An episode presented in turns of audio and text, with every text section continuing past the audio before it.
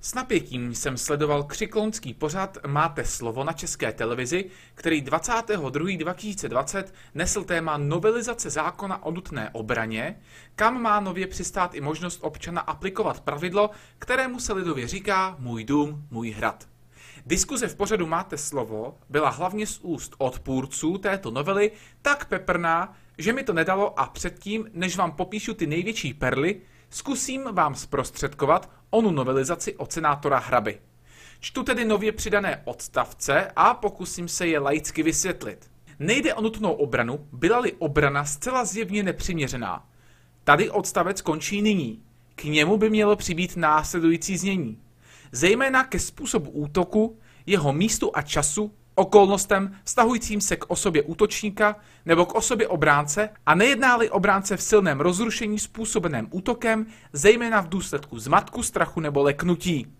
V praxi to znamená, že bude aplikováno více možností, jak omluvit násilí ze strany obětí trestného činu.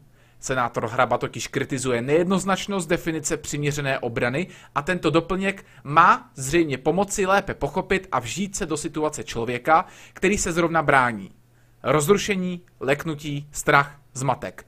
To jsou pocity, které prožije asi každý člověk, jenž neprojde nějakým speciálním výcvikem a stane se obětí trestného činu. Doplněk tak připouští, že v takovém rozpoložení například člověk uhodí útočníka do hlavy místo toho, aby zachoval rozvahu a v čistém úmyslu pouze ukončit útok jej trefil například do nohy. Další doplněk, odstavec 3. O nutnou obranu jde také, pokud někdo, i bez splnění podmínek odstavce 2, při ochraně života, zdraví nebo majetku použije fyzické síly nebo moci, včetně zbraně, proti tomu, kdo násilím, pohrůžkou, použití násilí nebo lstí neoprávněně vnikne do obydlí jiného, jestliže obránce přitom nespůsobí úmyslně smrt jinému. Než zazní argumentace odpůrců této novely, dávejte pozor především na následující citace – fyzická síla nebo moc, včetně zbraně, a také nespůsobí úmyslně smrt jinému. V tomto případě při ochraně majetku je možné útočníka usmrtit, avšak s ohledem na okolnosti. Senátor Hraba v pořadu Máte slovo skutečně zkoušel vysvětlit, že když se obránci podaří útočníka schodit například na zem, v novele je opatření, které obránci zamezí útočníka ještě například dokopat na zemi či popravit střelou do hlavy již po spacifikování. Dále si všimněte, že zbraň zde není zmíněná jako jediná možnost obrany. V kontextu s tím vám bude argumentace odpůrců znít ještě vtipněji. Čtvrtý odstavec. Trestní odpovědnost obránce za trestný čin spáchaný z nedbalosti není vyloučena, pokud se vzhledem k okolnostem případu milně domnívá, že útok hrozí, jestliže omyl spočívá v jeho hrubé nedbalosti. Hrubou nedbalost můžeme definovat například jako nezajištění pozemku. Já osobně bych takový odstavec chápal jako prostředek proti dětem, které nepřelezou plot a jen budou ve vašem sadu například sbírat ovoce. Jestliže nebudete mít na zahradě plot, útočník nemusel překonat překážku a platí zde tedy přísné upozornění na obezřetnost v případě obrany. Jestliže si myslíte, že můžete po vzoru USA střílet po všem, co se hýbe na vašem pozemku, čtvrtý odstavec vás vyvádí z omylu. Měli byste si být jistí, že kdo si násilím a si jasně zlým úmyslem vstoupil do vašeho majetku. Pak se můžete bránit. Jinak ne.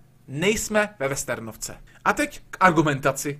V pořadu byl přítomen samozřejmě Jiří Dinsbír, ale třeba i Jamila Stehlíková. Tato psychiatrička například často volala po základních psychotestech pro budoucí držitele zbrojních průkazů. No nevím, že zrovna ona se ozývá. Když měla rozhovor v pořadu Pro a Proky na Českém rozhlase Plus proti Stanislavu Křečkovi, čerstvě zvoleném ombudsmanovi, v záchvatu hysterie dokonce řekla, že Křeček tak rozděluje společnost a je tak nenávistný, že ona a lidé se stejnými názory, jaké má ona, budou kvůli němu jednou muset nosit Havla či Sergíčka tak, jak to museli v nacistickém Německu dělat židé? No nevím, jestli bych chtěl platit 2000 korun za test, který mi provede někdo, kdo se tváří v tvář člověku, který má jen jiné názory, zachová takhle bezmyšlenkovitě, omezeně, hystericky, nálepkováním, zkrátka jako kdyby ztratila příčetnost. Byl by výsledek testu od Jamily Stehlíkové fakt tak důvěryhodný? No, odpověste si sami. Pak ale teprve přišly perly.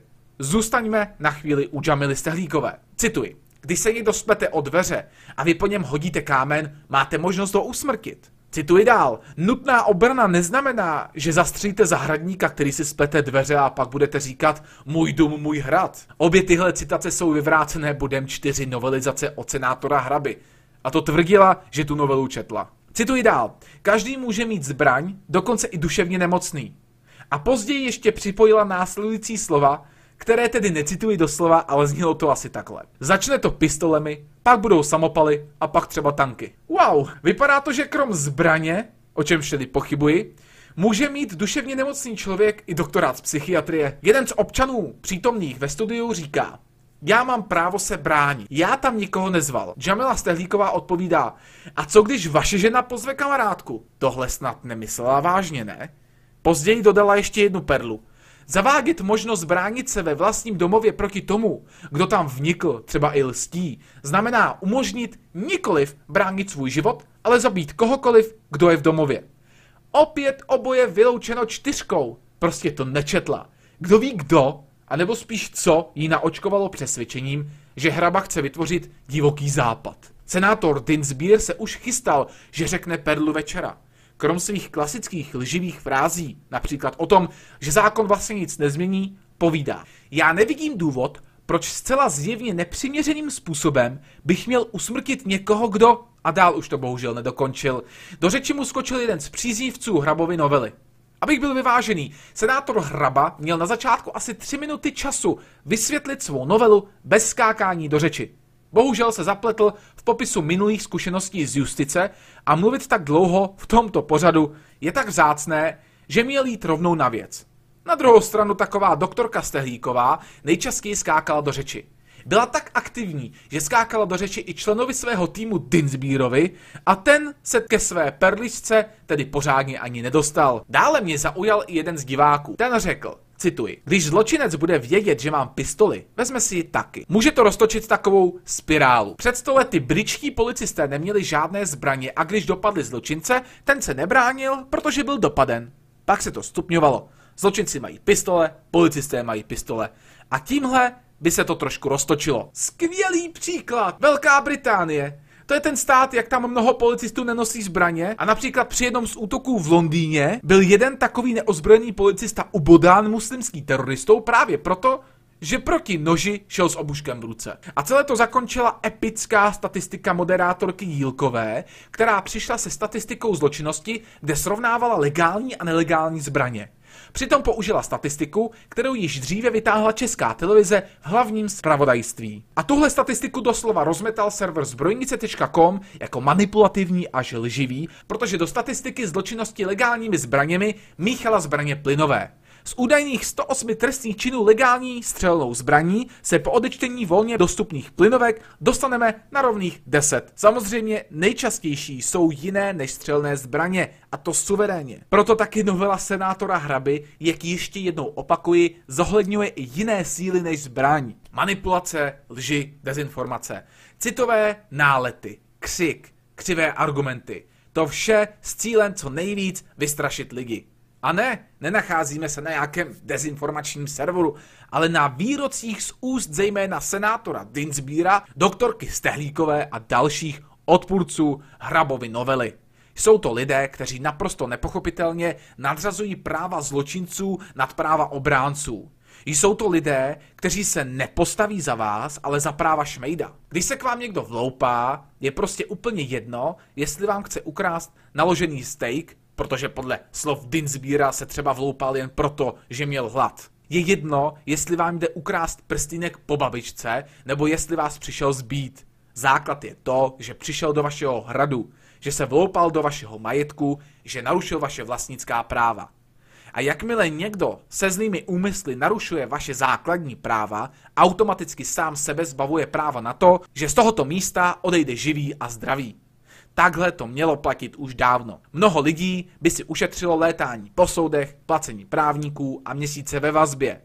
Jakmile někdo vylomí můj zámek, přeleze můj plot, jde mi o to ochránit, co je moje a ty, kteří mi jsou blízcí. A jak ty, vážení lupiči, dopadneš po mém obraném zákroku, je mi vážně, ale vážně ukradené. Pro Inkorekt.cz Franta Kubásek.